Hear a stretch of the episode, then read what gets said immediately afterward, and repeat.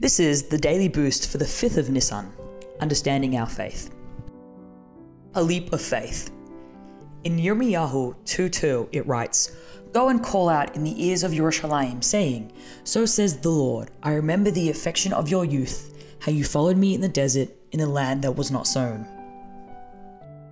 The Jewish people merited the Exodus through the affection of youth, their simple, childlike faith. They believed in Hashem and were willing to follow him into a barren desert with no idea how they would survive, like a child relying on his parent. The first step out of exile is to reveal our simple faith in Hashem. We might not know or understand how we will be liberated, but we believe that Mashiach will bring about an ideal world of peace for all of mankind. It is this belief that wakes us from our sleep.